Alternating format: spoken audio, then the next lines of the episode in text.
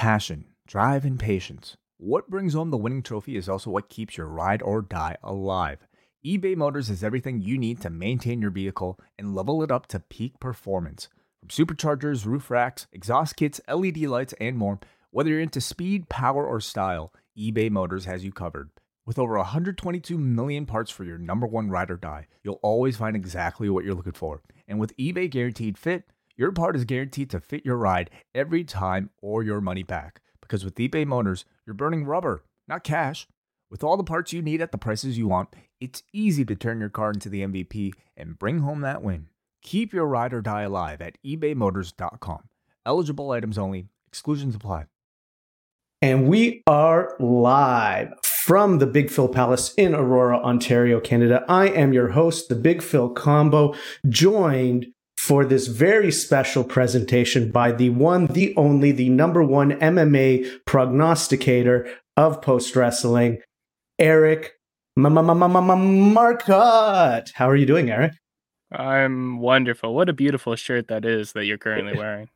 It is. It's the best T-shirt of 2021. That's not a category because uh, it stands alone. Um, yeah, we're we're here to talk about the year that was in mixed martial arts ish, uh, with uh, some diversions into the world of boxing and else. We've got a lot of categories to cover. We've uh, we've got 14 along with some predictions we're going to make for uh, 2022. We've got results from the nominees in the uh, Discord as well. We're going to talk about, and John Pollock himself has sent his Paul picks uh, for the uh, for the year, so we'll be revealing those as well. How are you feeling, Eric? What how do you feel about the year 2021 in MMA? I feel, uh, by and large, pretty positive about the, the year that was. We had a lot of good fights, uh, exciting moments throughout the years. Uh, just got through the Christmas season, so I'm nice and refreshed. It's been a few weeks without fights, so like I'm slowly restoring my sanity. Don't worry, it won't last for long. Oh, all right. Well, we've got a lot to cover, cover. So how about we just get on with it? Uh, without further ado, it's time for our first award.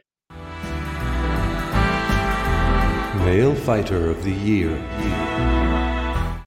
Oh my! What what a what a just a lovely intro! Such a soothing, sexy voice provided Dulcet by uh, yes, by uh, our one and only uh, our man Neil Flanagan, uh, the first subject of the Postmark series, uh, introducing the male fighter of the year. So why don't you uh, take it away, Eric, and let us know who the nominees are.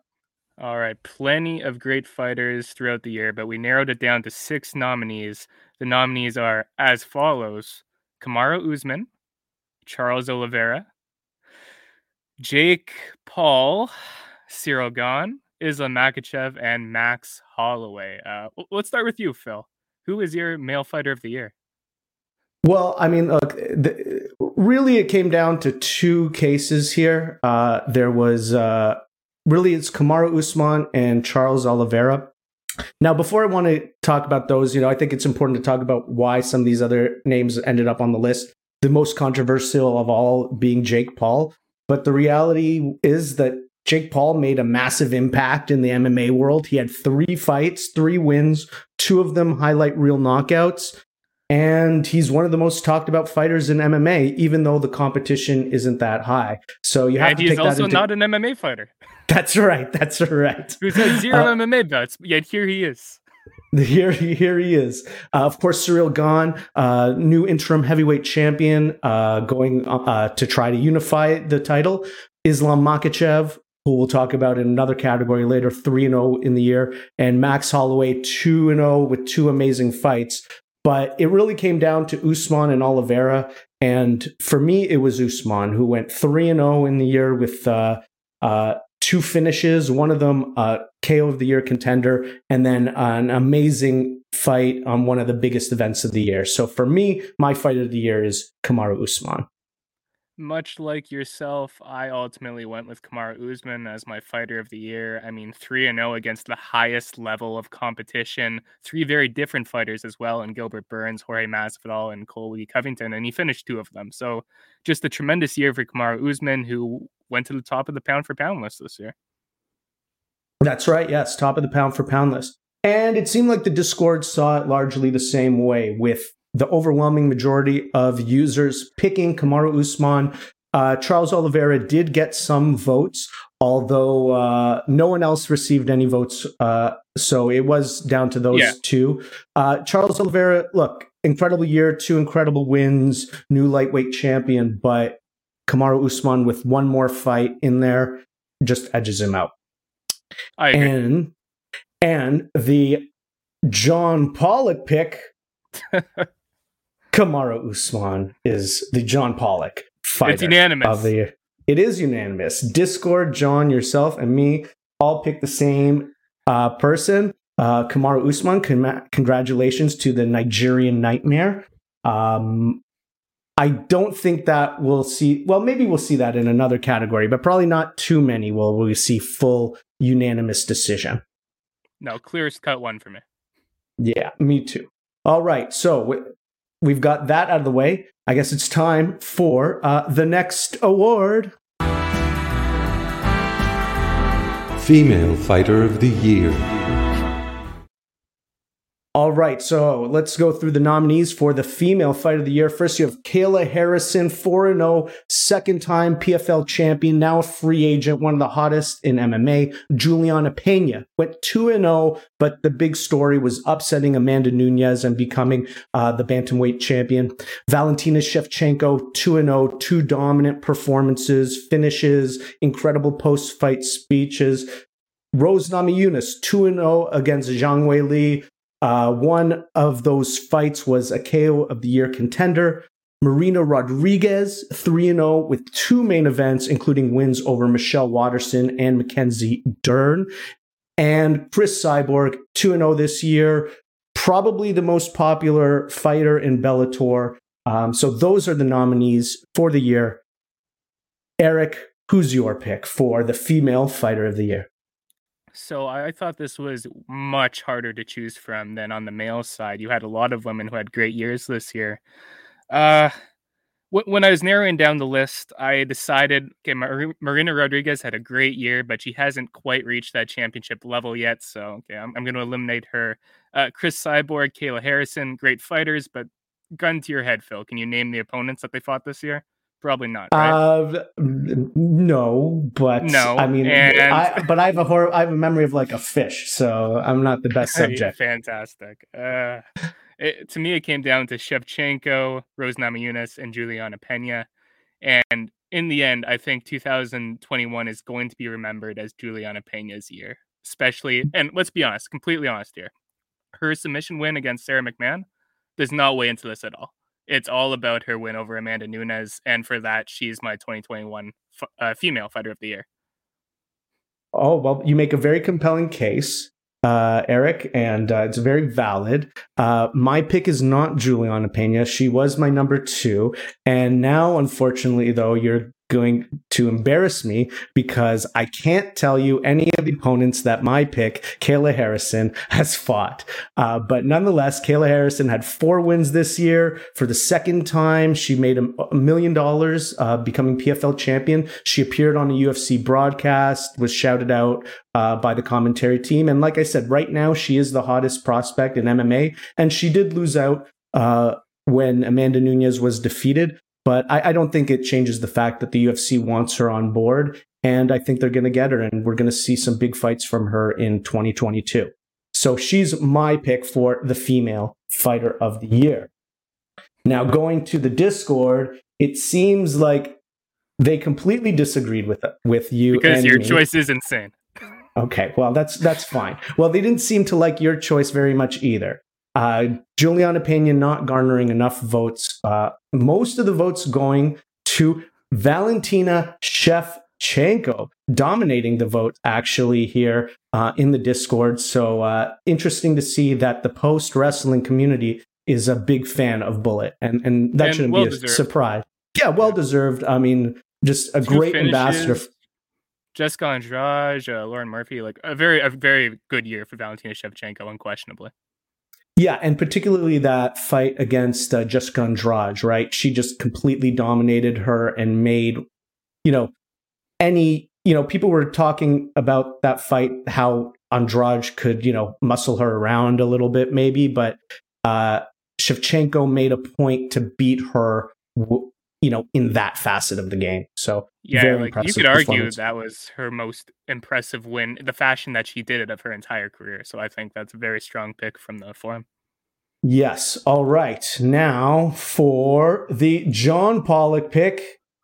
The John Pollock pick is Rose Namajunas for female fighter of the year. Uh, Rose Namajunas getting some love in the Discord as well. She was actually the second most popular pick. Um, you know, for me, she had two big wins. Uh, as I mentioned, the first was a KO of the year contender. The second, she showed a lot of veteran savvy, but they were both versus the same opponent, and, and they didn't quite have the impact that I even think Juliana Pena's one win had. So that's why I didn't really consider but, but her. Phil, but Phil, you do know the name of her one opponent, so yeah, and I mispronounce it all the time. Yes, because that's my specialty.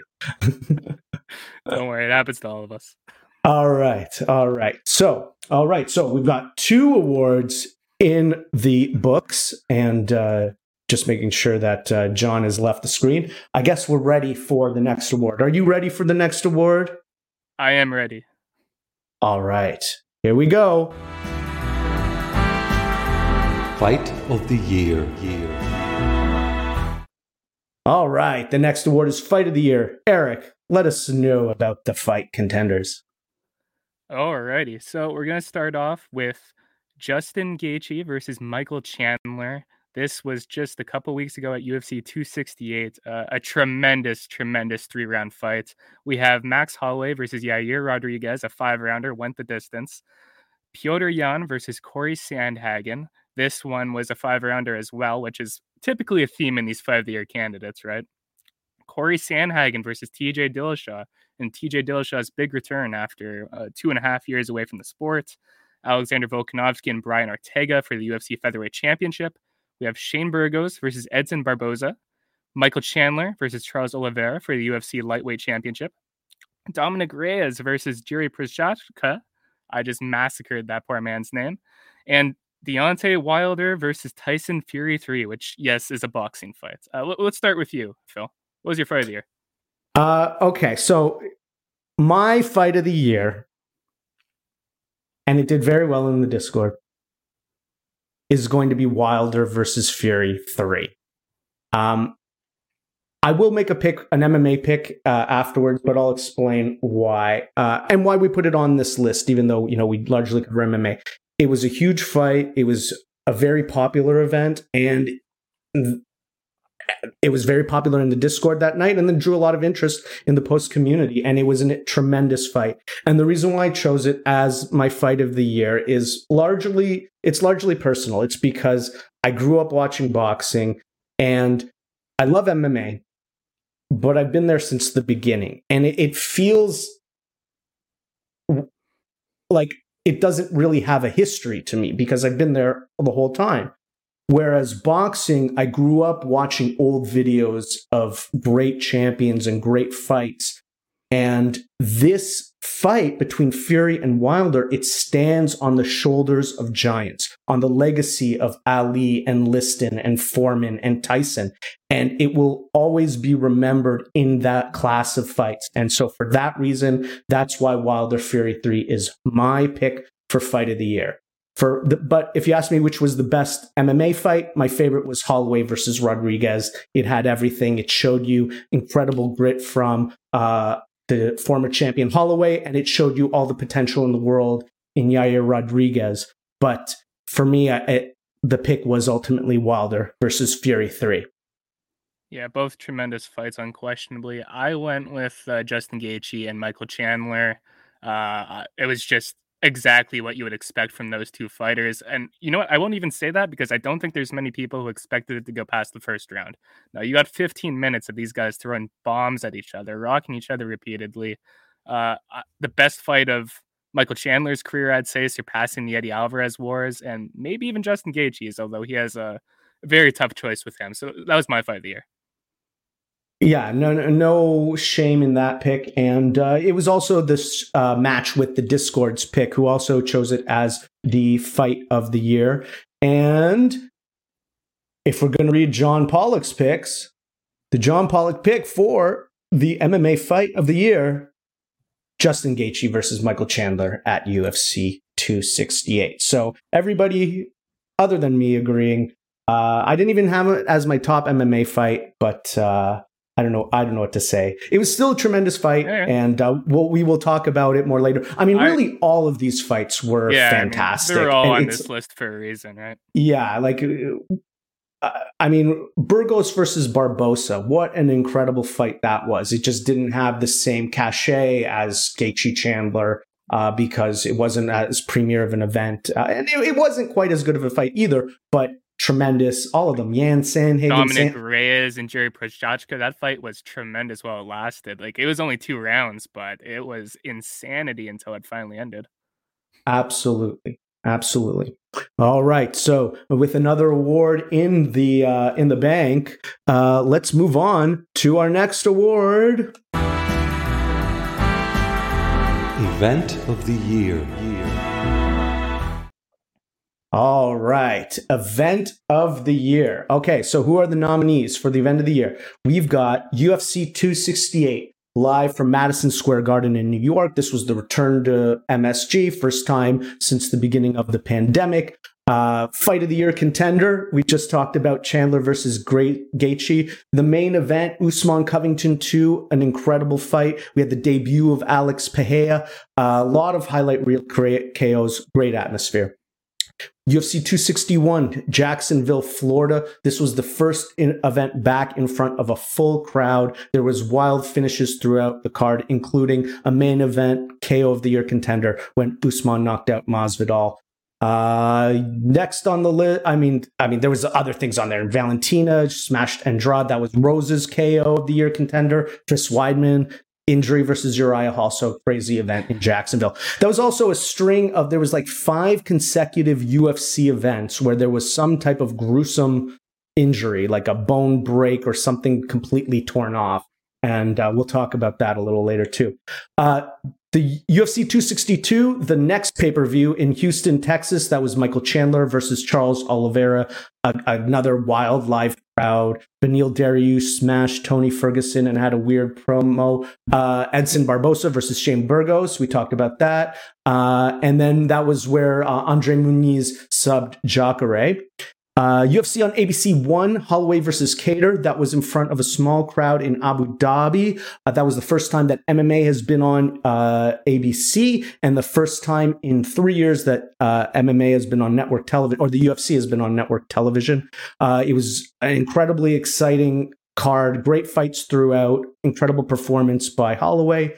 You had UFC 266 from Vegas. That was feature, that one featured two title fights with Volkanovski versus Ortega, which included round of the year. You had Shevchenko versus uh, Lauren Murphy. You had the return of Nick Diaz. Uh, a lot of great prelims as well.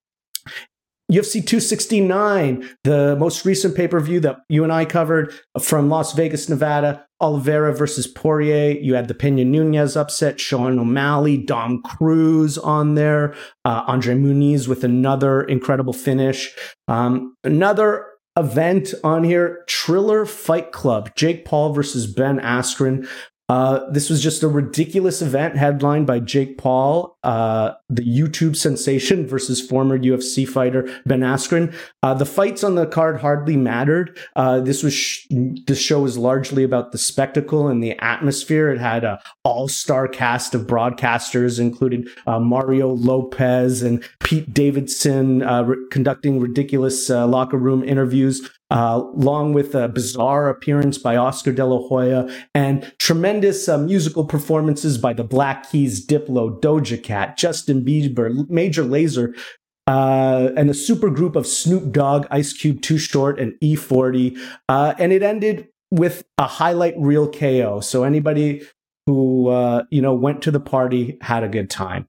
And then the last event on the list is UFC Fight Night Holloway versus Rodriguez, which was my uh, MMA fight of the year. Uh, very competitive, incredible fight. The entire card was filled with KOs. Uh, this there was one point where there was seven KOs in a row on this card, and it was just a really great event. So uh, a bit of a mouthful, the rundown there, but uh, some pretty exciting events. And uh, yeah, so Eric, what's your pick for the 2021 event of the year? So I gave this one to UFC 261 Usman versus Masvidal 2. Uh, first card back in front of like a full audience, so you had a ton of energy from the first prelim fight to the finish. The main card, every fight ended with a finish. Most of them were pretty brutal. Uh, that was my favorite card of the year, and it's stuck with me since. So. Okay, wow. It's a good pick. That was actually the second most popular pick in the Discord. Uh, and it differs from my pick, which is UFC 268 from MSG in New York.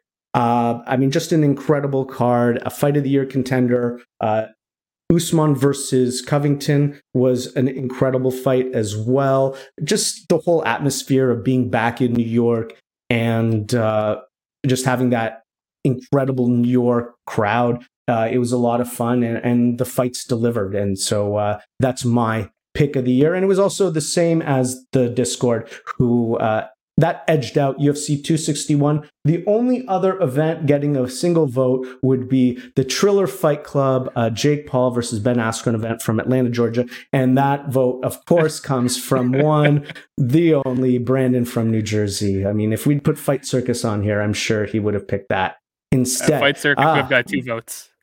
Uh, that's all right. Uh, all right. So, but who was John Pollock's pick? Well, the Pollock pick for event of the year UFC 268 Usman versus Covington 2 live from MSG in New York. So, uh, very much the same as uh, as myself and the Discord. And uh, you know, UFC 261 was a tremendous event, so no shame in that pick as well.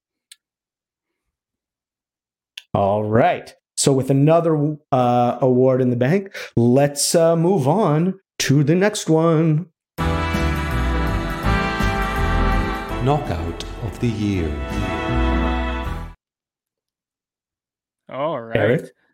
So, as uh, we've kind of went over, this year it was plenty of brutal knockouts, and we managed to narrow it down to eight, which I think was uh, pretty impressive on our parts, if I do say so myself. Starting with Edson Barboza's knockout of Shane Burgos, it was one of the most unique finishes you'll ever see with Barboza landing a right hook, I believe. And Burgos, he looks like he's fine for one second, two seconds, three seconds, and then slowly his body just starts to realize that he's been knocked out and he kind of collapses against the cage. A scary knockout, but he was fine, and it's on the knockout of the year list. Number two, Kamaru Usman knocks out Jorge Masvidal. Um, really, I mean, the knockout itself was brutal, but it's the context that makes this one as great as it was. Kamaru Usman, uh, not a fighter known for his knockout power, although he's been getting more finishes in recent years. And Jorge Masvidal, a fighter who's really never been finished with strikes. As we go into like part of the build up to the fight, is Masvidal saying, "Oh, this guy doesn't hit hard at all." And seconds before the finish, Usman lands a right hand, and Masvidal just goes, "That's supposed to hurt." Taunts him. Usman throws it one more time, and this one knocks Masvidal out cold. Just a, a brutal knockout. Next up, Jake Paul's knockout over Tyron Woodley, the former UFC welterweight champion. Uh, I mean, the fight is what you would have expected it to be. Not particularly exciting, but the knockout was as brutal as it gets. Uh, Jake Paul lands a right hand, and it just leaves Tyron Woodley face planted to the ground. Uh, yeah, sad, sad night for Tyron Woodley. Next up, Corey Sandhagen's flying knee knockout of Frankie Edgar.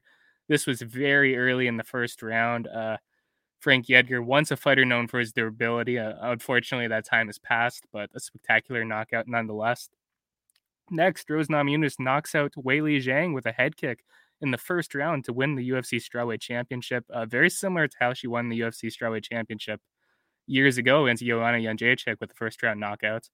Next up, Yuri Prochazka spinning elbow against Dominic Reyes. Uh, we talked about it previously. Just a beautiful finish in an insane fight. Next up, we have Sergio Pettis spinning back fist versus Kyoji Horiguchi. Uh, to put things into perspective, Horiguchi had won every minute of this fight and into the fourth round, Pettis needed a finish, throws a head kick. Horiguchi ducks under it, but the head kick was just disguising the spinning back fist, which lands flush and knocks Horiguchi out cold. The final one is Ignacio Bahamondes' spinning head kick knockout of Roosevelt Roberts. I mean, if you knock someone out with a spinning wheel kick, you're going to be on the knockout of the year list. Uh, just picture perfect. So uh, let's start with you, Phil. What was your knockout of the year? Very tough uh, to decide here. I mean, so many tremendous uh, selections here. Context does matter. And while it wasn't the most high profile, my selection is Edson Barboza versus Shane Burgos. I think that that is just one of those sequences that is going to be remembered forever in MMA. I mean, you're going to see a lot of flatline KOs to come, and they may not be as big of a stage as Masvidal versus Usman, but I it's going to be a long time till we see one of those sort of like robot shutdown uh, knockouts. And uh, as you mentioned, it was also very scary because you know there's you know you're concerned about you know neurological damage or, or you know I, I don't want to talk like I know anything about medicine, but you know you're just concerned for for the health when you see a situation like that. But thankfully, Burgos was able to make a recovery and fight again in another tremendous fight later this year. Yeah, no, that's a really good pick. Uh, I went with Usman's knockout over Jorge Masvidal. Like we said, the context is what makes that one. Having Usman not known for finishing opponents versus Masvidal, who's never really been knocked out, having it end in such dramatic fashion. The still photos with all of the water flying off Masvidal's head as the knockout happens. Um, a career highlight for Kamaru Usman, and that's my knockout of the year. Absolutely.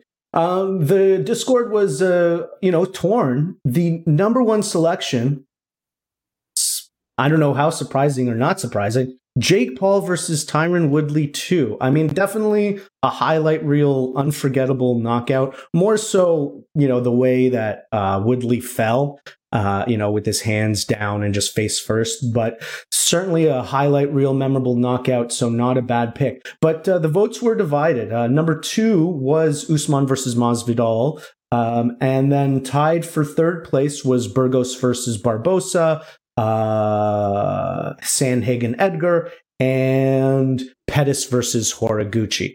Um, if we're going to go to the John Pollock pick, the pick for knockout of the year goes to Corey Sandhagen versus Frankie Edgar. And his number two would be Sergio Pettis versus Horiguchi. And then his number three is Usman versus uh, Masvidal. So, wow, uh, a whole list for us. Yeah, I know. We get so lucky. So thank you very much, uh, John, for that. And uh, with that uh, wrapped up, let's move on to the next award.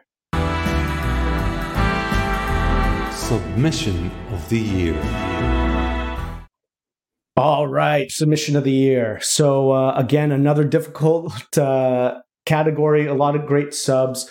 Uh, so, f- first nominee, Khamzat Chimaev versus, oh my gosh, I always get his name wrong.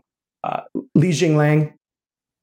And there, this was incredibly tremendous because Chimaev is coming off of, uh, you know, this long layoff and this bout with COVID. He gets a takedown immediately, carries Lee over to Dana White, starts talking to Dana White, takes the back and finish it complete domination, just complete and utter control, uh, put Lee to sleep.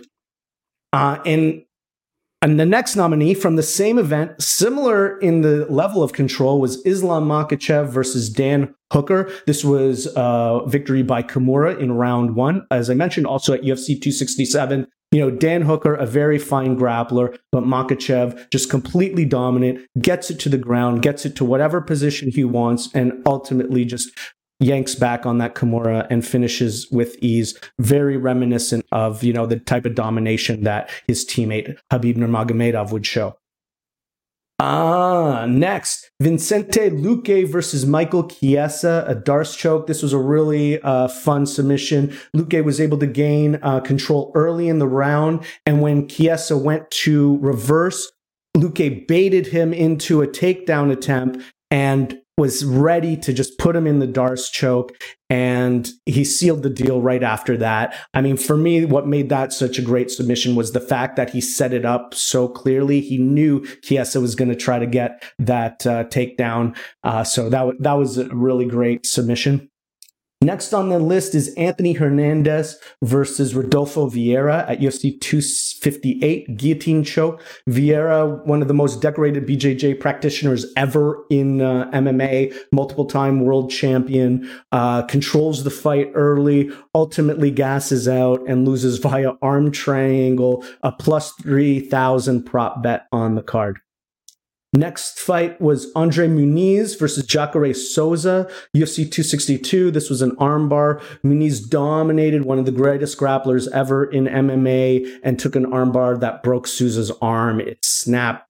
So you you could hear it snap before the fight was over. Uh, one of the mo- that was part of the string of vicious uh, sort of like uh, maulings that happened uh, that included Chris Weidman. Um, you, we already mentioned Juliana Pena versus Amanda Nunes at UFC 269. That one was, uh, you know, not the most technical submission, but more just the moment, an incredible victory, an incredible upset. So needs to be recognized. And then the last nominee, AJ McKee versus Patricio Pitbull from Bellator Pitbull versus McKee. This was a first round guillotine choke. After hurting uh, Pitbull with a head kick and punches, Pitbull, Pitbull gets up, denying McKee the walk off KO. So McKee jumps on a guillotine and finishes Pitbull, Pitbull right there. A really incredible performance that we got to cover as well. So uh, big, big mouthful there. A lot of nominees for submission of the year. Eric, what was your pick? So this one came down to two strong nominations for me. The first one being uh, Anthony Hernandez submitting Rodolfo Vieira, and the other one being Andre Muniz submitting Jacare Souza, both uh, on the list for similar reasons. And I ultimately went for my submission of the year with Andre Muniz submitting Jacare Souza in the first round because the difference maker here was Vieira was completely gassed out by the time he was submitted. Jacare was fresh. And I don't think we ever thought we'd see Jacare get submitted in an MMA fight. So Andre Muniz is a well deserved submission of the year over Jacare Souza. Well, Eric, it turns out you and I have the same pick. Uh, for me, it wasn't so much, you know, I could see a situation where, you know, Jacare could get submitted in MMA, you know, there's all sorts of positions, but it was just the complete control that Muniz had. He he really just dominated him on the ground and put him in whatever position he wanted to, which is something you have not seen uh, from Jacare. Uh, my runner-up was Luque versus Chiesa. I just thought that it was so brilliant how he set that up. Uh, uh you know, the Vieira one was shocking and it was it was unexpected, but it wasn't the most compelling submission. So that's why uh, I didn't have that on on my pick. Um, the Discord had it completely different.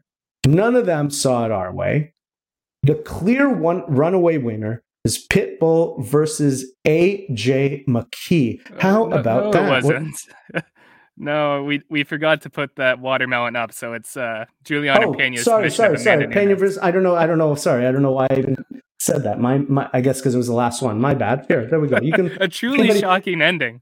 yes. So yeah, so submission of the year, Juliana Pena versus Amanda Nunes. That's okay. So so people picking the result. Uh, that that's still surprising to me. Okay, yeah, I agree. I, I, agree. It's surprising, but it reminds me of. Uh, I think I might have mentioned to you, this to you privately. I don't remember, but it reminds me of a few years ago when Nate Diaz submitted Conor McGregor and that mm-hmm. won People's Submission of the Year award. On paper, Nate Diaz submitting Conor McGregor with a rear naked choke is barely noteworthy. He's much better on the ground, and it's a very standard move. But just the moment is what's going to stick with people, right?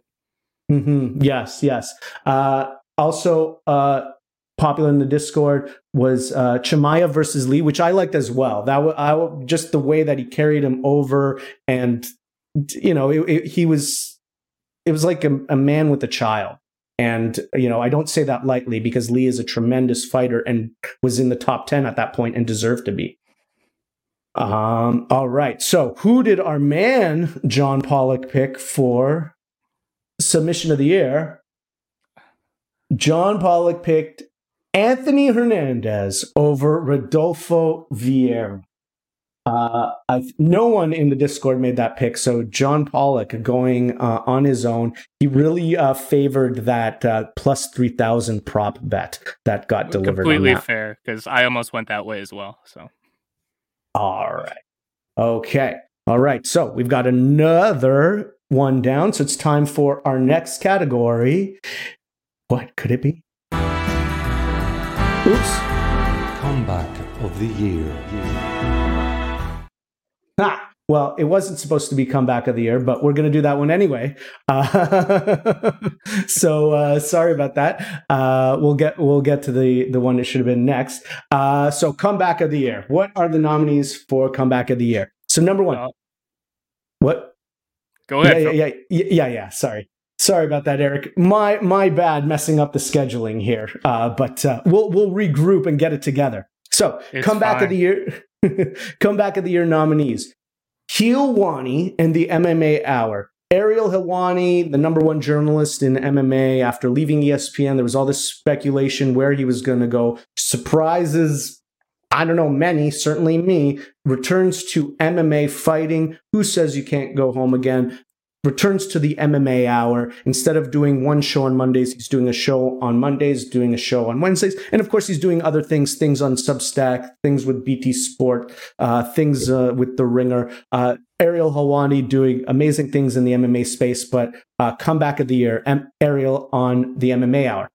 Next nominee, Glover Teixeira, 42 year old, is able to become light heavyweight champion after being written off uh, so, after some brutal KO losses. I certainly didn't imagine him being champion again, so I always love it when fighters prove me wrong in that fashion. Uh, we already talked about it. Sergio Pettis versus uh, Horiguchi at Bellator 270 uh, two after being completely outworked, outpaced for three rounds and a bit. Sergio Pettis is able to land a back fist after uh, a missed uh, roundhouse kick and uh, KO's Horiguchi cold in a highlight reel. Uh, Hamzat Chimaev, after missing most of 2021 due to uh, incredibly serious case of COVID, he comes back to dominate Lee in a sub of the year contender. Charles Oliveira, he's sort of on this list for two reasons. I mean, he has the same type of story as Glover Teixeira. A lot of people had written him off, had said he was too small for 155, had said that he doesn't do well under pressure, he caves. Um, but uh, he not only proved everybody wrong with by becoming the lightweight champion, but uh, he also came back in uh, those fights as well. Uh, in each case, you know, he was hurt badly against uh, Chandler, and uh, he was getting tagged against Poirier, but was able to weather the storms and get the W's. Next, Clay Guida versus Santos. This was on uh, uh, UFC on ESPN Font versus Aldo from a few weeks ago. After nearly being finished in the first round, Guida's able to survive uh, and take down an exhausted Santos in the second, leading to a rear naked choke. TJ Dillashaw returning to two plus years off after being suspended for uh, taking EPO, wins with a very uh, veteran savvy performance against Corey Sandhagen in one of the better fights of the year. You had Ray Cooper the third versus Magomed Magomed Karimov from the PFL finals after getting taken down and brutalized with leg kicks in the first. Cooper turns the tide, gets his own takedown in the second round before landing a fight ending brutal KO in the third. He'd also lost to Magomed a few years ago, so it was a comeback in that fashion as well. Dominick Cruz, two wins. This is the first time he's had multiple fights in a year since 2016. And then a late addition, Islam Makhachev, who missed all of 2020, comes back in 2021, goes 3 0 with three submissions and sets himself up as a contender for the 155 pound title. So a uh, lot of a uh, lot of words coming out of my mouth. So now it's your turn to talk, Eric. who is your what is your comeback of the year? I went with Sergio Pettis knocking out Kyoji Horiguchi in round four of their bout. Like I said earlier, uh, Pettis had lost every minute of this fight. It was barely competitive. And by the time we're in the championship rounds, he needs a finish to win. Sergio Pettis, not a finisher, not a guy who finishes fights at all. And he just tags Horiguchi with a picture perfect spinning back fist, knocks him out cold, retains his title. It's my comeback of the year. Uh, phenomenal stuff. Wow. Wow. Again, Eric, you know, flying solo here. No one on the Discord making that pick. Uh, and it's not my pick either. Uh, my pick for the comeback of the year. So it was a toss up, but I had to go with Glover Teixeira. Just 42 year old light heavyweight champion, just inspiring everybody. He's also like just one of these like sweet guys, like always a good sportsman, just a competitor, never trash talking anybody really, just a hard nosed grinder. Uh, and you know happy to see him. Somebody who you wanted to see in the ufc for years and years visa issues prevented him from coming there. Then he gets there kind of maybe even got fast tracked to a title shot even though it was deserved. You know loses badly to jon jones. I mentioned had some brutal KOs since then KO losses but gets a win streak together gets another title shot and uh, is my pick for the uh, comeback of the year all right. Now that was also the Discord's pick. The Discord was actually split with the Helwani on the MMA hour and that one. Um, with with Glover just getting the edge. Um, th- that was also my second place was Helwani on the air, MMA hour um, because that actually led to many more stories throughout the year. But the John Pollock pick, are we ready for it, Eric? Are you ready for it? Uh, You've I'm been waiting for this moment. You've been waiting for it. The John Pollock pick for the comeback of the year. Islam Makhachev missed all of 2020, 3 0 with three subs, and is now contender for the 155 pound title. Yeah, yeah, he was really down and out. That Islam Makhachev, man. I wasn't sure he was ever going to come back. Uh, he was gone for so many years. I ph- phenomenal stuff. Uh, I mean, well, look, I mean, it was a comeback, but to put it ahead of Hamzat, Glover, Helwani. I mean, he, John has to talk to Ariel in a few yeah. weeks. Uh, he better hope that uh, Ariel isn't listening to this segment right now. That's but we may have to for. conversation, John. I think so. I think so. Really, Islam over me? Uh, yes. All right. So now that we've got, that we're through with that one, we can move on to the initially planned category. Our next award is Round of the Year. all right, round of the year. So what are the nominees, Eric? All right, so starting off, we have the first round of Justin Gaethje versus Michael Chandler. Crazy round, which is going to be a common theme throughout these uh, nominations. Uh, both fighters rock each other. Uh, the crowd is going insane. Everything you would expect of these guys. Next one, Alexander Volkanovski versus Brian Ortega, round three specifically. I mean, this round is tremendous. Alexander V- Volkanovski is winning the majority of this fight, but in round three, Brian Ortega gets Volkanovski right where he wants him with a guillotine that looks like it's completely locked in. Volkanovski somehow survives, only to get caught in a triangle. Brian Ortega's signa- signature submission, and he escapes yet again and just destroys Brian with ground and pound until the round ends.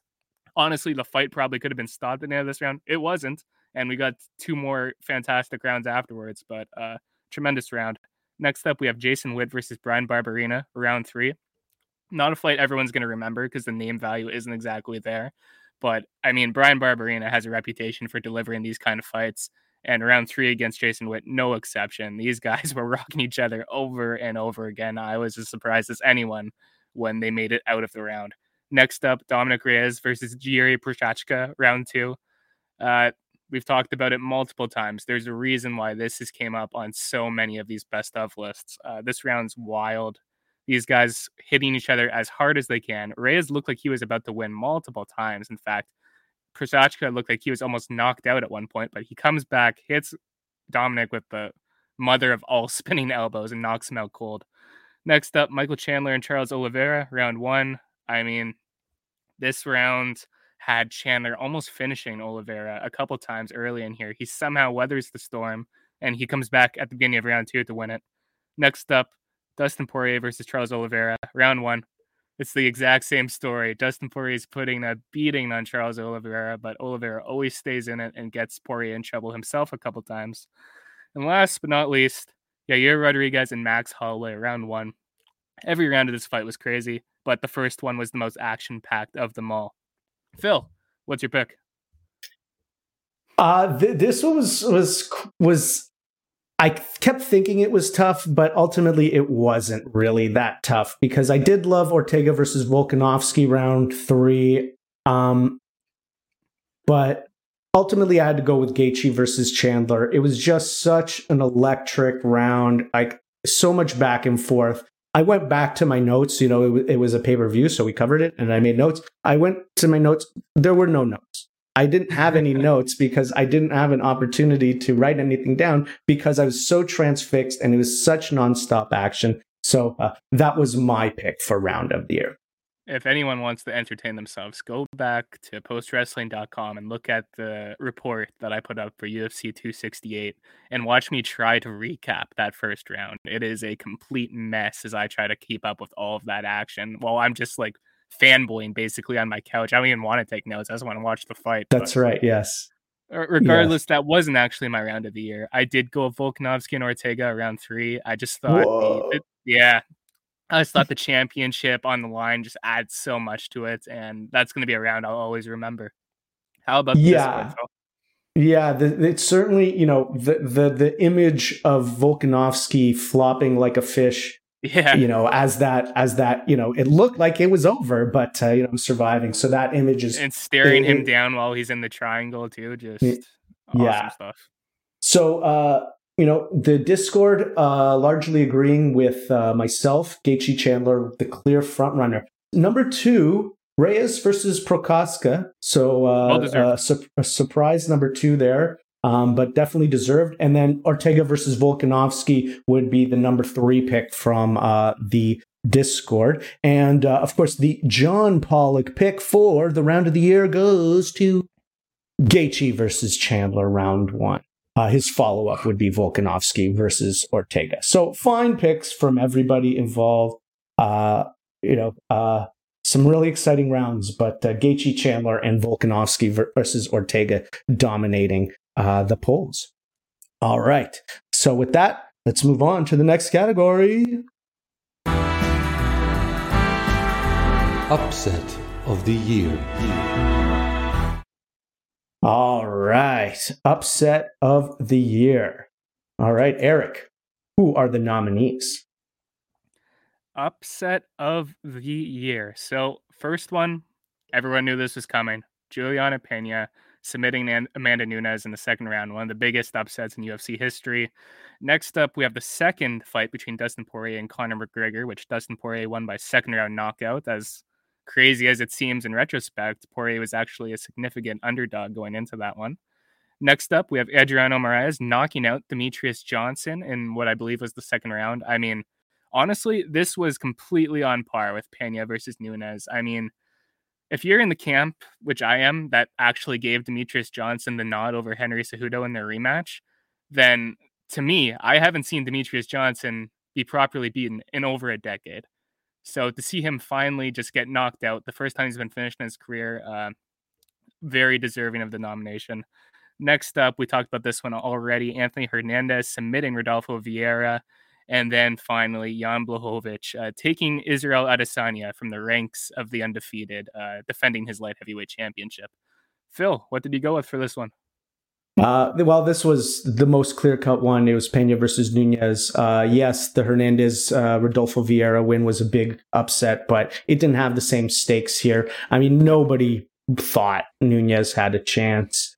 Um, you know, to touch on the Demetrious Johnson fight, you know, uh, it wasn't so. I mean, I was surprised. I certainly didn't. I didn't know whose opponent was, but I wasn't surprised by the fact that he lost because if you had been looking at his one FC fights, like he was constantly getting put against these like guys who are much bigger than him. And even though he was more skilled, it was like it was clearly a struggle. Um, and then it, uh, after, and it turns out Moraes is actually a really good fighter. Uh, yeah. After you know, I saw this fight, I went back and I looked at uh, some footage on him and his previous fights. He's a very, very skilled fighter. So even though we weren't aware of him ahead of time, uh, it's not as much of an upset in retrospect. Um, but uh, I, it is certainly worth noting. Um, and but uh, my pick was uh, Pena versus Nunes. That's the pick of the Discord. That's the pick of John Pollock, and I don't think I'm a psychic if I guess that uh, it's your pick as well. You know, I actually I did give thoughts to the Vieira Hernandez one because technically it was like you, a minus uh, two thousand difference between that and the Juliana Pena. So the odds did give that one a fair shake, but no, uh, in terms of significance, there's no question about it for me. It's Juliana Pena uh, upsetting Amanda Nunes. Yeah, yeah. I mean, uh, especially at bantamweight. You know, I mean, uh, I think that was also a big part of it as well. All right. So, with that one out of the way, time for the next award. Rivalry of the Year. All right. So, rivalry of the year. Uh, first nominee Dustin Poirier versus Conor McGregor. Two fights this year. The first one was very amicable. But the second one started to get heated as Conor tried to, you know, bring back some of that old, you know, viciousness. Uh, the, after the fight ended brutally, you, you've got Conor continuing the trash talk. Uh, you know, after Conor got injured, his leg broke. Uh, so that that story has been there and it's continued. Uh, Conor continues to chirp away on social media. Uh, we talked about this as well. Jake Paul versus the UFC. Jake Paul taking on former UFC fighters Ben Askren and twice Tyron Woodley this year, attending UFC events, uh, appearing on UFC broadcasts, getting threatened on air by Daniel Cormier, uh, constantly going after Dana White in the media, and, and uh, yeah, just constantly antagonizing the UFC. Kamaru Usman versus Colby Covington. They had their second fight at uh, one of the biggest events of the year. Uh, incredible fight. Uh, this lacked sort of the nastiness of their previous encounter as Covington seemed to drop the MAGA gimmick, although he still, you know, went full on attack mode against Usman. Uh, thankfully, it was sort of squashed afterwards amicably.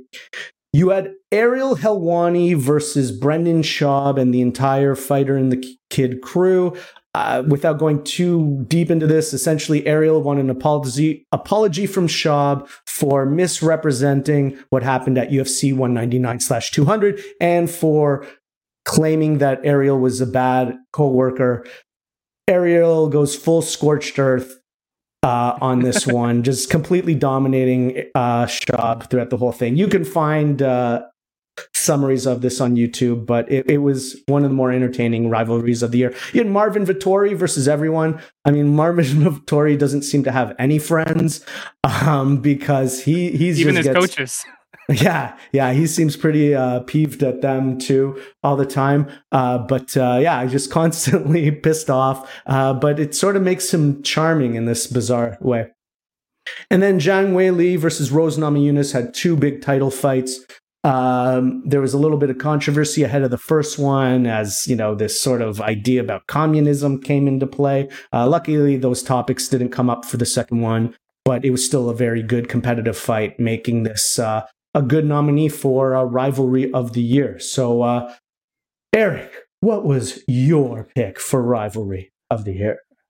I went with Conor McGregor against Dustin Poirier. It generated the most money, so that's that's my pick. Oh, okay, fair fair pick. My pick was Jake Paul versus uh, MMA UFC. Uh, just the way that it captured the attention of the MMA world the, like everybody's talking about him. Dana White just had to answer questions about him in the year end interview with Teddy Atlas. Uh, no, he's not the most skilled fighter. He's not even an MMA fighter, but he has the MMA world talking about him. Um, you know, I, I, I, Helwani versus the fighter and the kid. I mean, McGregor versus Poirier is a good choice because it does seem like that will continue as well, and we'll we'll see even more of that in the future.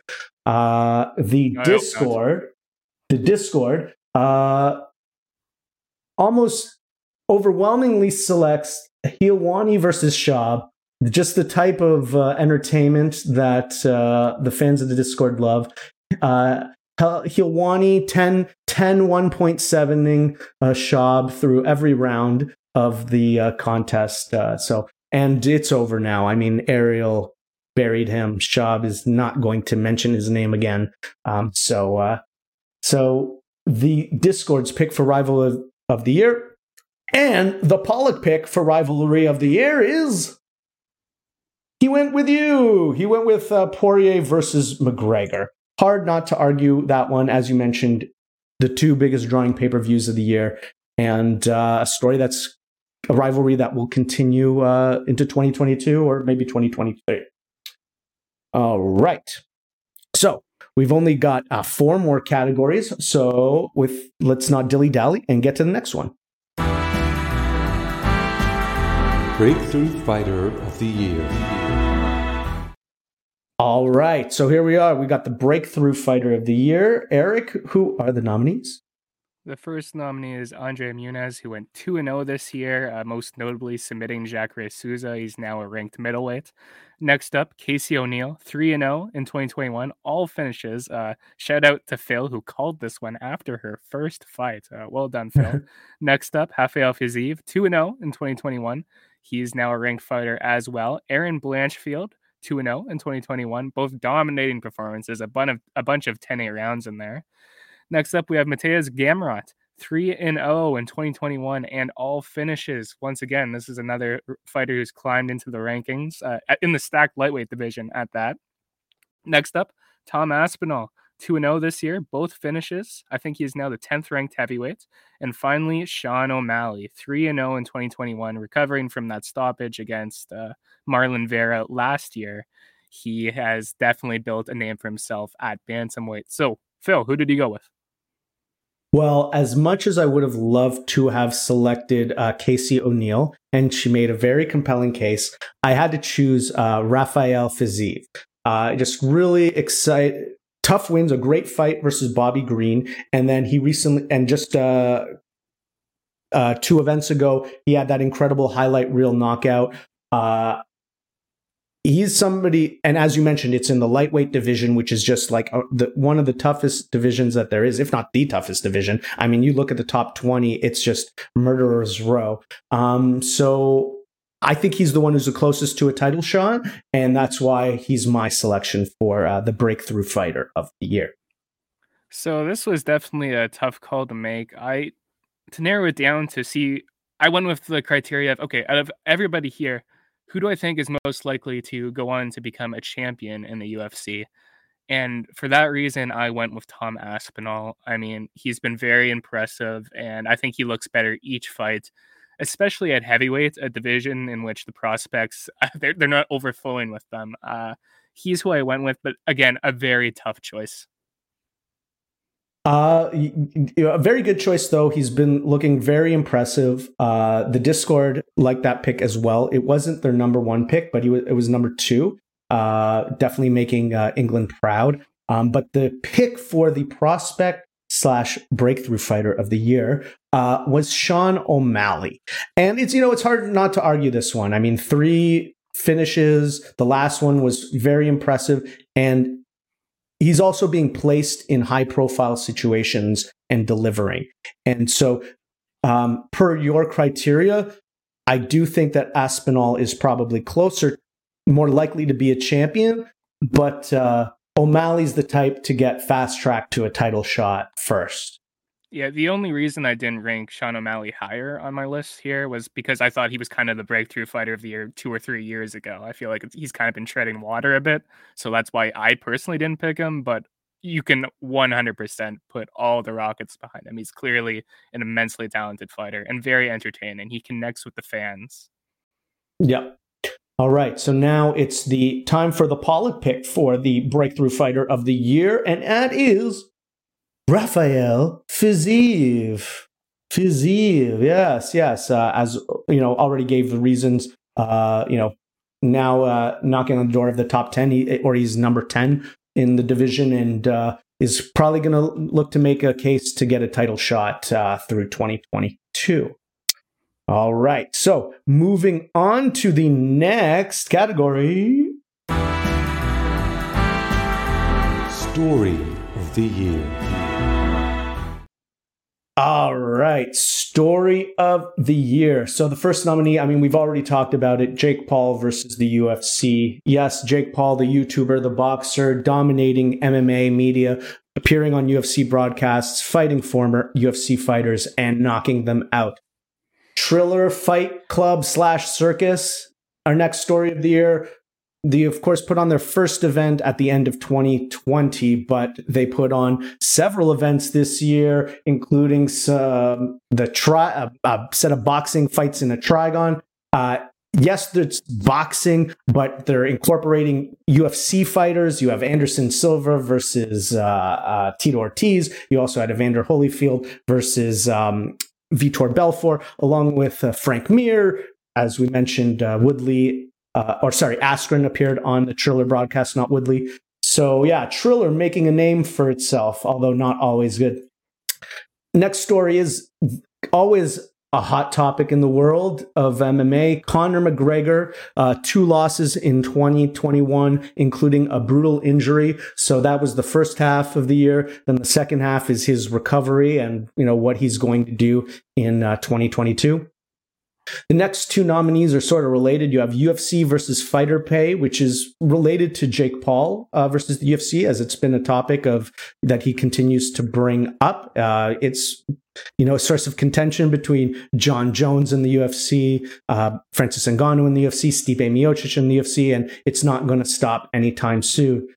The next nominee UFC with record setting business, huge gates, huge pay per view buys. The parent company Endeavor goes public. So UFC doing record setting businesses, business, doing live events from the Apex. And then uh, to round it out, Bellator moving to Showtime, away from Spike TV or Paramount or whatever it's called now. The end of an era, no more MMA on that station, but uh, hopefully a new chance, a new era in the Bellator world. So, with those nominees listed, Eric, what's your pick for the story of the year? Um, I ultimately went with the UFC versus Fighter Pay. I feel like that's a story that's kind of dominated headlines from the first week to the last. No signs of stopping, obviously, and just involves so many of the biggest names in in the sport. The guys that you just mentioned, like Jon Jones and Francis Ngannou. I feel like that's kind of been just the story that never ends, week in week out. That's what's dominated. Mm-hmm.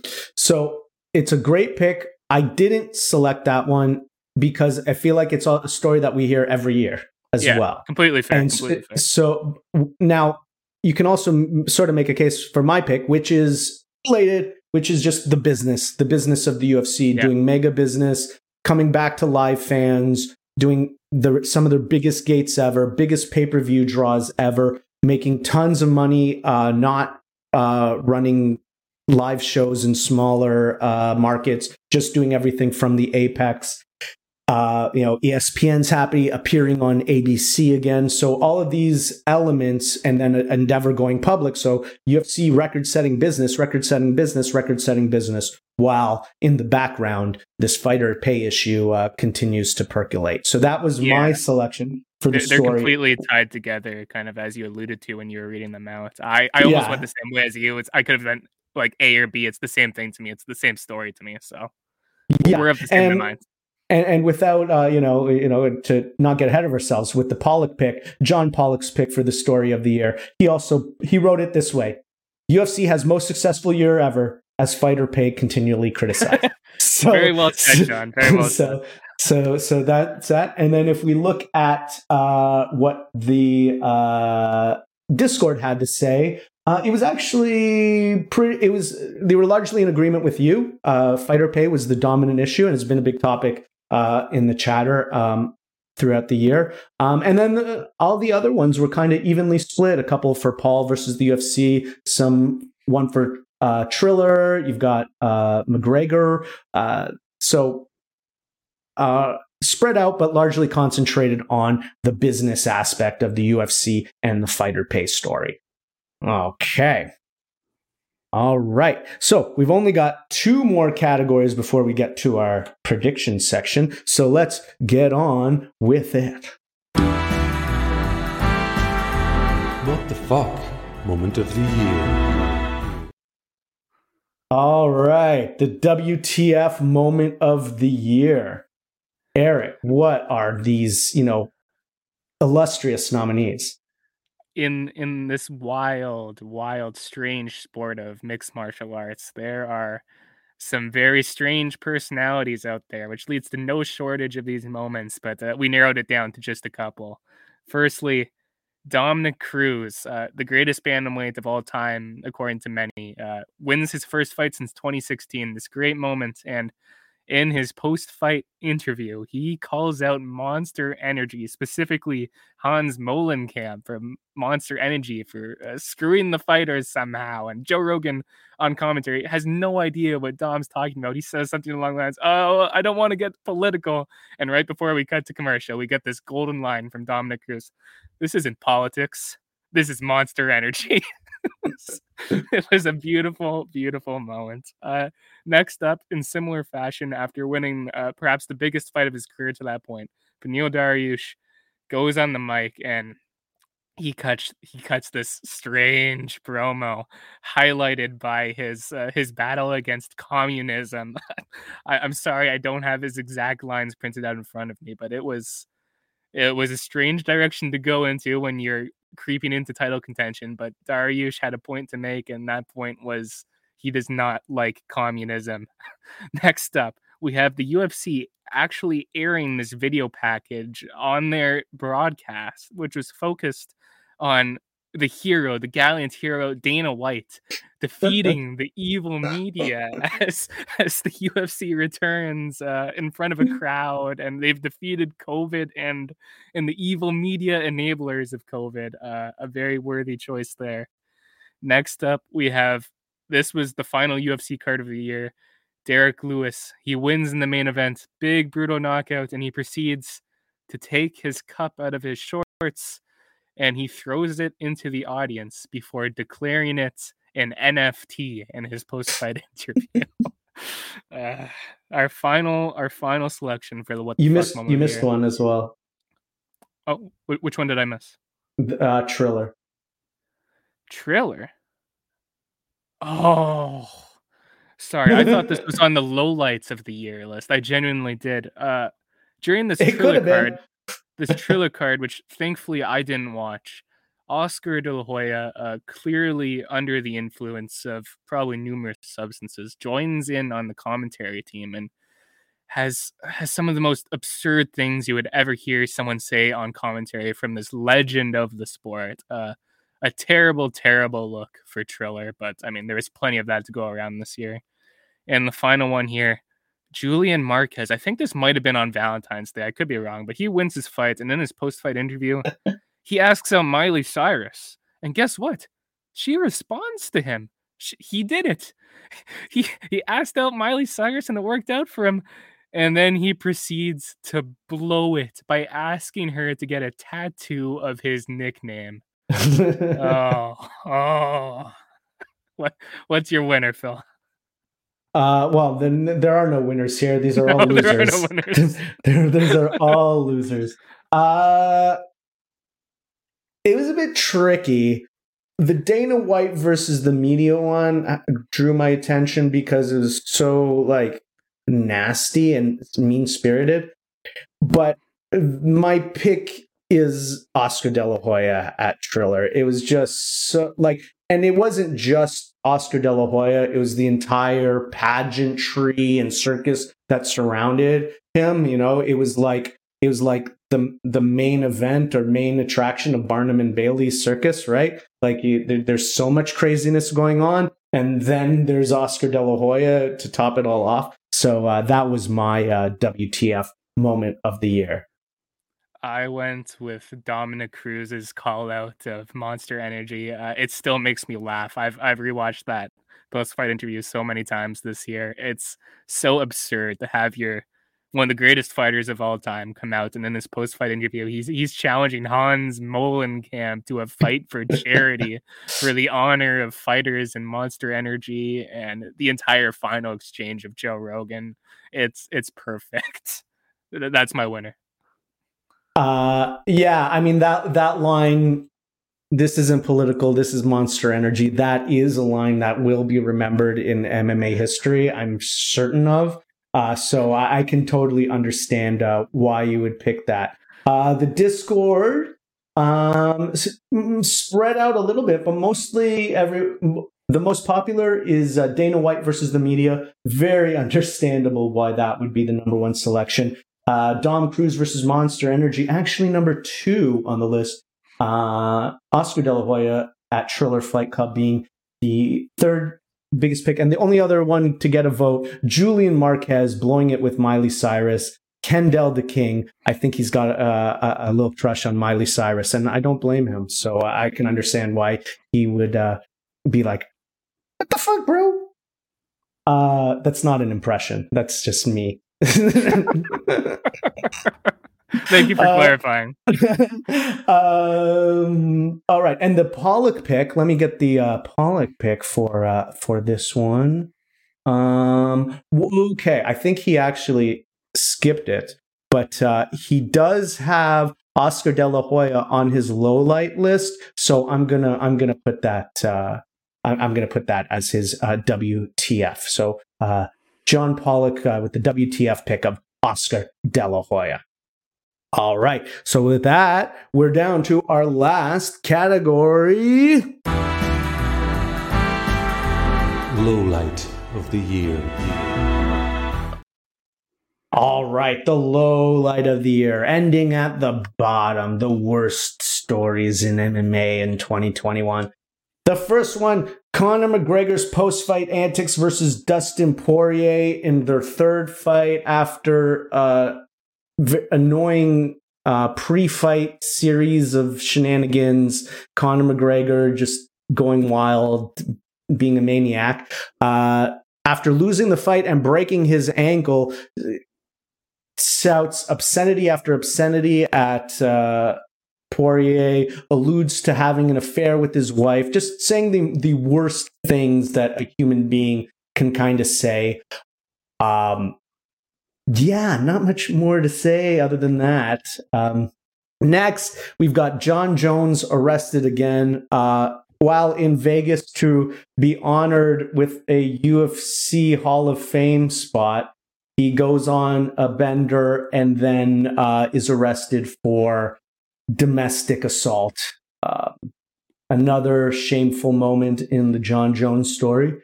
Frankie Edgar getting uh, highlight reel KO twice this year.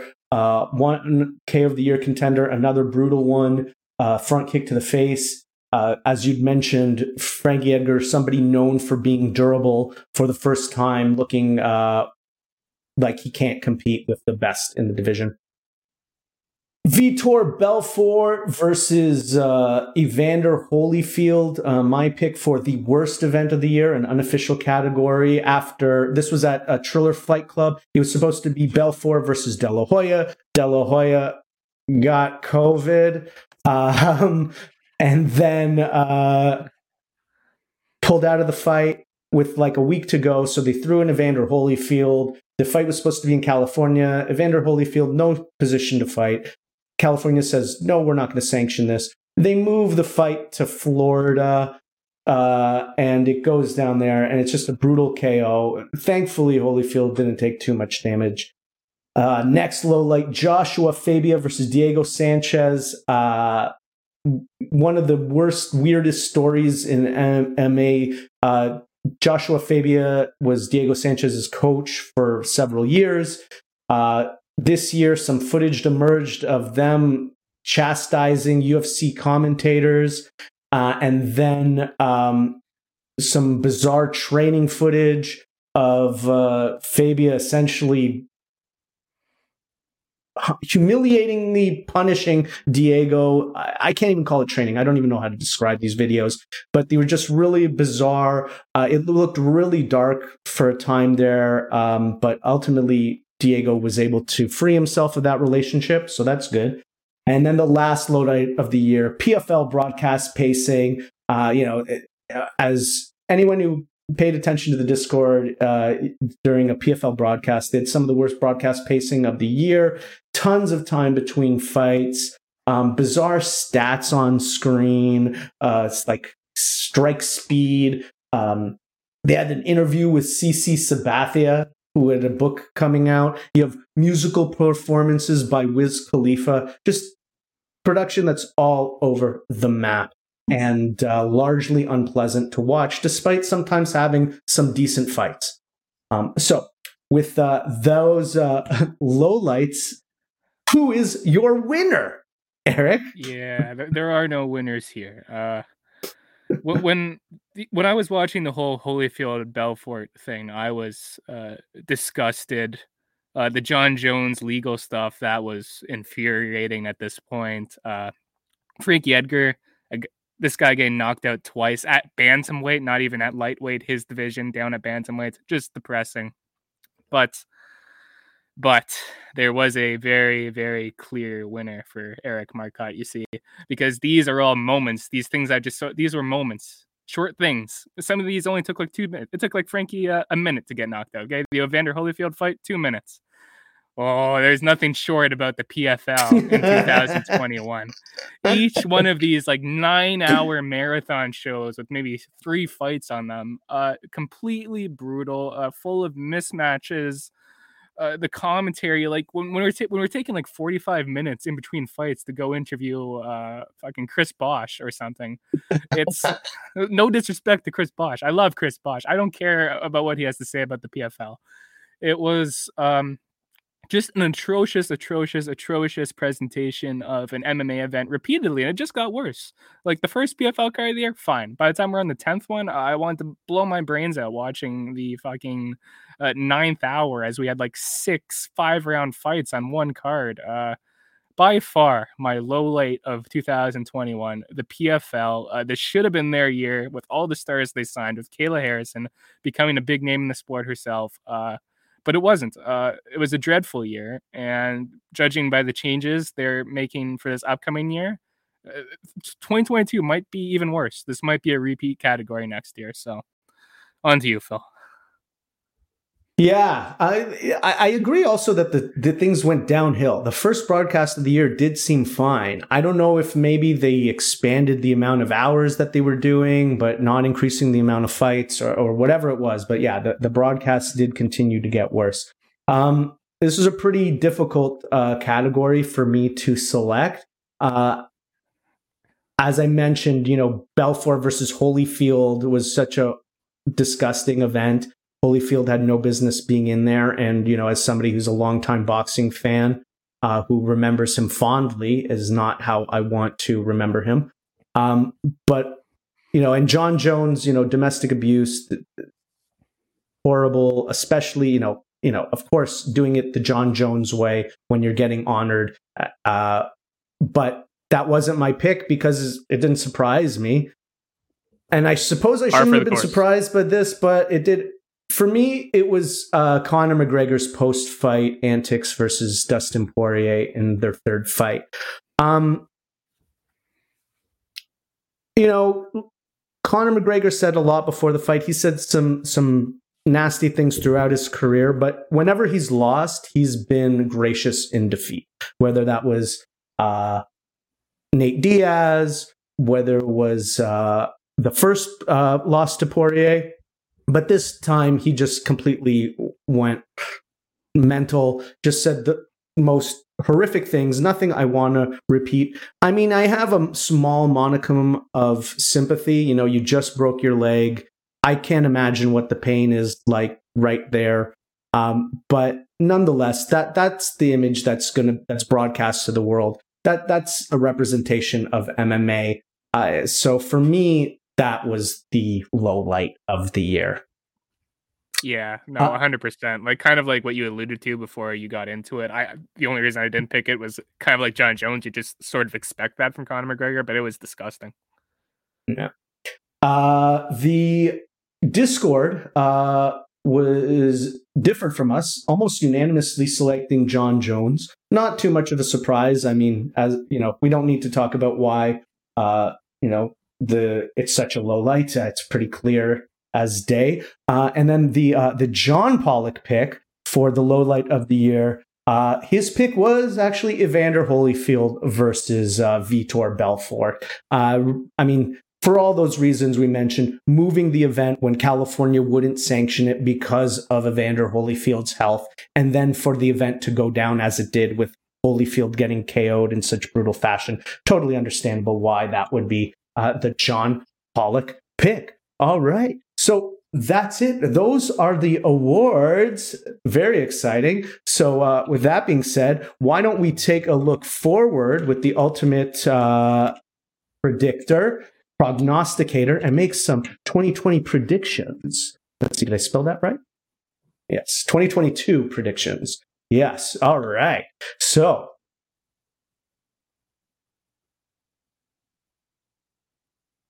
Eric, Phil. who do you think is going to be the 2022 fighter of the year?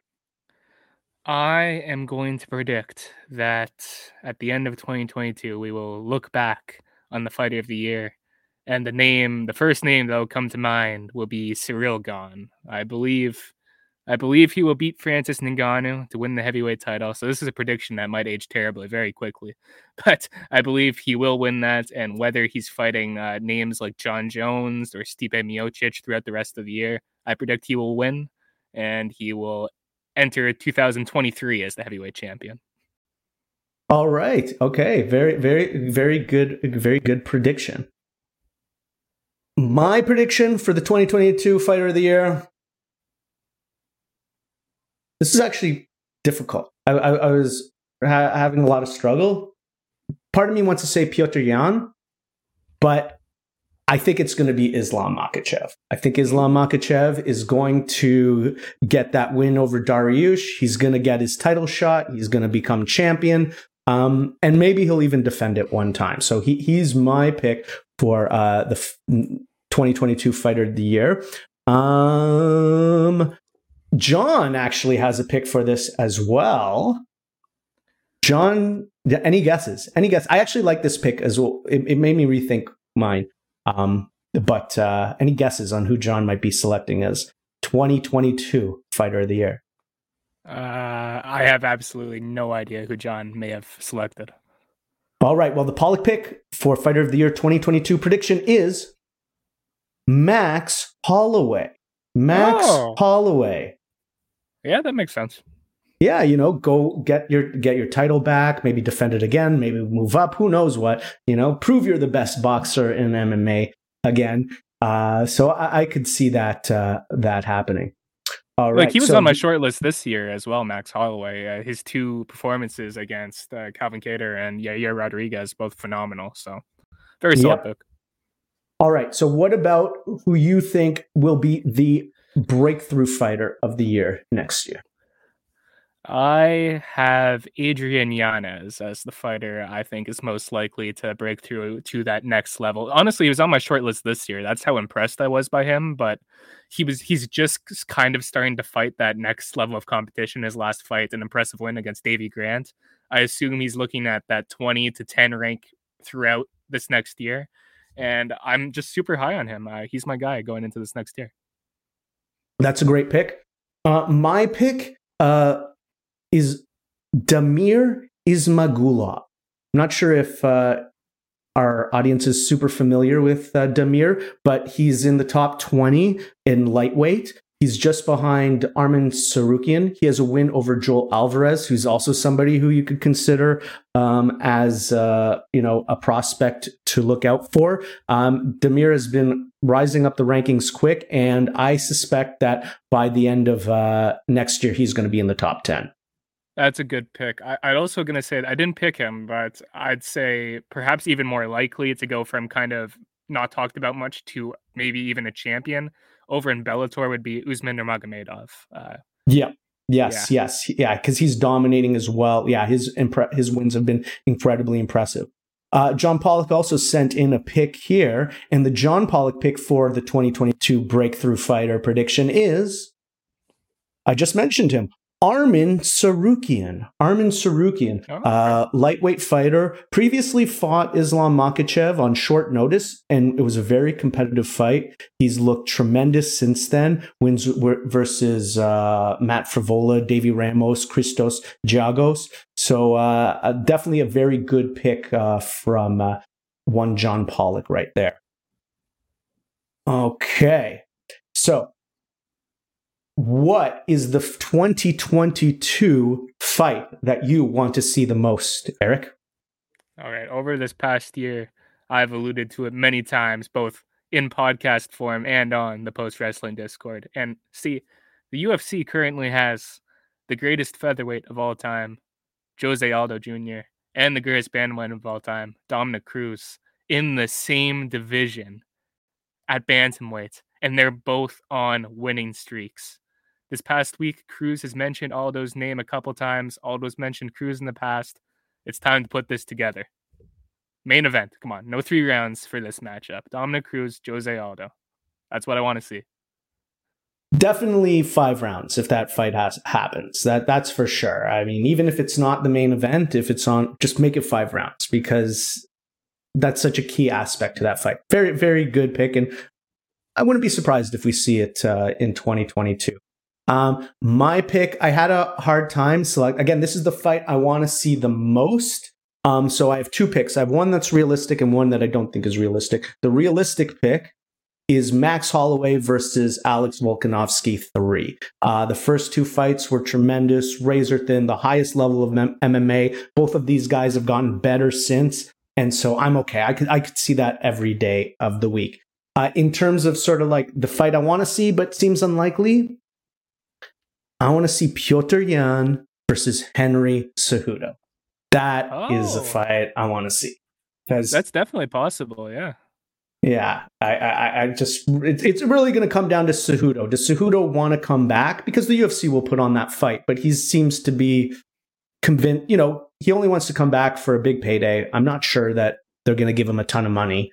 Uh, so that that I think is the hangup is if he if he can come down off of wanting whatever megabucks he's asking for. All right. And and then and then and then John, the fight he's looking forward to the most, a very good pick. Oliveira versus Gaethje. Oh yeah, definitely. An easy yeah. uh, fight of the year candidate before you even see it. That's right. That's right. That's right. Okay. All right. So that so uh, I actually do have a few more questions uh, for you, Eric, that you were not uh, prepared for, but uh, these can uh, live in history. Uh, and uh, we can come back to them next year and, and see how good your prognostication skills uh, really are. Okay? All right, let's do it. All right. Will Leon Edwards get a title shot in 2022? no. Okay. No. Will Francis Ngannou resign with the UFC in 2022? Yes. Will Nate Diaz fight outside the UFC in 2022? No. Mm, okay. Will the UFC hold a fight night event outside the UFC Apex and Abu Dhabi? Yes. With fans? Yes. A fight night. Okay, okay. I I would say no to that. I, am I'm, I'm pretty sure they're not going to do that, but uh, hopefully I'm wrong. Okay. Who will be the next notable MMA fighter to make a professional wrestling appearance and where? Oh, ah, wow, that's a good one. Uh, I'm going to say Cris Cyborg will make a pro wrestling appearance this upcoming year, and I suspect it will be in the WWE. Oh, wow. Maybe bring Ronda back? I have no idea, but she's always expressed interest. So okay, oh, okay. Uh, has Kayla Harrison appeared with uh, with uh, yeah, on, yeah? On, she was off in AEW. Oh, she already has appeared. Okay, so then I guess yeah. she doesn't. So then she doesn't count because she already made her appearance. So that would have been my pick because she runs with that crew and she she knows how to talk. Okay, all right. Another question: Who will be the next notable MMA fighter to box? Uh, probably somebody who retired 10 years ago and it's only going to depress us to think about it. Uh, uh, what's Rich Franklin up to? That seems. Rich uh, Franklin? No, wow. No, that's Franklin. a. what about, uh, uh, has Rampage Jackson made the move over yet? He seems the type. Th- that I mean, certainly Triller is trying to set up something versus Shannon Briggs in the Trigon. So uh, oh, you you might be onto something right there. Right. Rampage Jackson, that's my pick. Okay, I don't right. feel so, good about it. All right. So the last last section, I'm just going to name a bunch of fighters, and all you have to do is tell me will they fight in 2022? Okay. Okay, let's do it. Oh, all right. Fyodor Emelianenko, Yes. Nick Diaz, No. Floyd Mayweather, No. Jon Jones, Uh, yes. Khabib Nurmagomedov, No. George St. Pierre, No. Zabit Magomedsharipov, Oh, that's a that's a good one. uh, is is beat still among the living? I haven't heard anything about him in quite some time. Uh, you know what? I'm gonna say yes. Uh, the man needs to be making money somehow, right? Uh, Okay. I'm, I'm gonna go with yes. Oscar De La Hoya. Uh, unfortunately, I'm going to say yes. Oh wow, wow! He, Yeah. he, I guess he'll make a full recovery from his brutal COVID uh, bout. Uh, two more names. We already mentioned him. Henry Cejudo. Yes. Okay, Uh, I mean, is there any other fight than Yan? Uh, He's always talking about featherweights. I know that that, that doesn't interest nah. me and it doesn't interest you, but I think it genuinely does interest him. So, But I don't think it interests the UFC. I don't think they would have any yeah, interest in putting that on. All right, and the last one. Will he fight in 2022? Dan Hardy. no, no, he will not. Just like he doesn't fight every time he talks about his big comeback. Come on. Uh, all right. So that's it. That wraps up uh, the predictions. Um, is there anything uh, you want to say to the people? Anything you have left to say about you know 2021, the year that was, 2022, the year coming up? Uh, nothing to say about the years, but of course, I'd like to thank all the listeners for joining in here live or after the fact. Uh, thanks for everyone who voted in the polls on the Discord. Thanks to John Pollock, of course, for giving his predictions as well. And the biggest thank you, of course, goes to you, Big Phil Combo, for all the work you've done, both in the Discord and on these shows throughout this past year. Thank you very much, Eric, and same to you, of course, helping out with these shows, helping with this show. You put a lot of work into this, coming up with the categories, and uh, you know, there's a lot of time that goes into this. So thank you, and all the the work you do for Post and the Discord. I do have some additional thank yous uh, to make as well. Uh, first, I want to thank twenty two and uh, Brandon from New Jersey for the super chat donations or whatever you call those in YouTube. Very generous of you. Thank you. And I'd also like to thank a few people uh, I didn't get a chance to thank uh, during the Christmas show. Oh, no. Uh, so there's just a few more people. Uh, anybody who's spent time in the Discord will will will recognize a lot of these names. I won't be too long. I'm going to thank Raucus, Aram, our man from uh, Denmark, Nick Govindan, the Craig, Snapcat, Stig, MCS, good dude, Francesco, John Fury 316, letting us know what the bottom line was for so many shows. Derek from Calgary, the only other boxing fan in this server. Robert GBP, TC Paget, Shrubby, Papa Powerbomb, our other Scandinavian friend. Brad, the archivist, for uh, giving us such great materials. Jordan Goodman for uh, participating in the wellness policy channel and interacting and helping me out uh, for live events. Uh, Davey Portman, who also helped me for uh, some live events earlier in the year, and Brandon Thurston for creating the WrestleNomics channel and participating there. So thank you to everyone who uh, helps out in the Discord, who watches these uh, shows live. Without you, uh, we wouldn't do it. I mean, uh, we, we try to do it for you, and and you make it worth our time with uh, by being such a great audience and sending uh, your love. So thank you to everybody at home watching, and um, yeah, I guess that's it. Do you have anything left to say, uh, Eric? No, is there like some catchy send off line that you have in your mind? I'm horrible at this sort of thing. No, no catchy send off line. Just uh, wishing everybody a happy new year. And um, we'll see you again in 2022 for uh, the next UFC event. Happy New Year, everybody. Happy New Year.